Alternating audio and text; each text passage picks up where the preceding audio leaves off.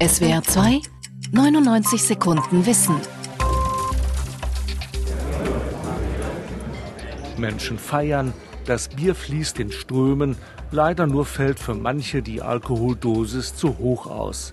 Wer es bis nach Hause schafft, erlebt am nächsten Morgen ein böses Erwachen, der Schädel brummt. Man fühlt sich fahrig und zittrig und äh, manche Leute müssen auch brechen und man merkt einfach, körperlich ist man malat. Sagt der Internist Dr. Ralf Fischbach und diagnostiziert messerscharf einen Kater.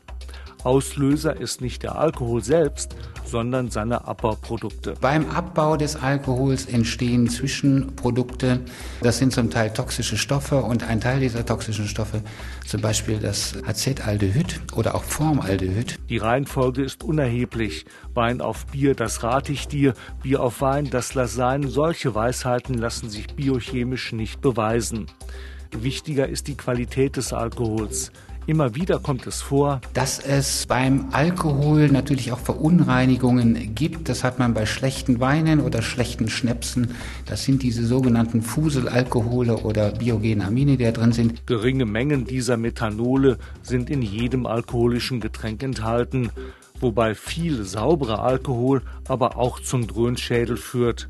Allerdings lässt er sich abmildern. Wenn wir Alkohol trinken und vorher eine fettreiche Mahlzeit haben oder überhaupt gut gegessen haben, dann wird der Alkohol langsamer resorbiert im Darm, was zur Folge hat, dass wir in der Leber schon wieder einen Teil abbauen können. Außerdem sollten Zecher zwischen Bier, Wein und Schnäpsen viel Wasser trinken. Auch das mildert die typischen Katersymptome.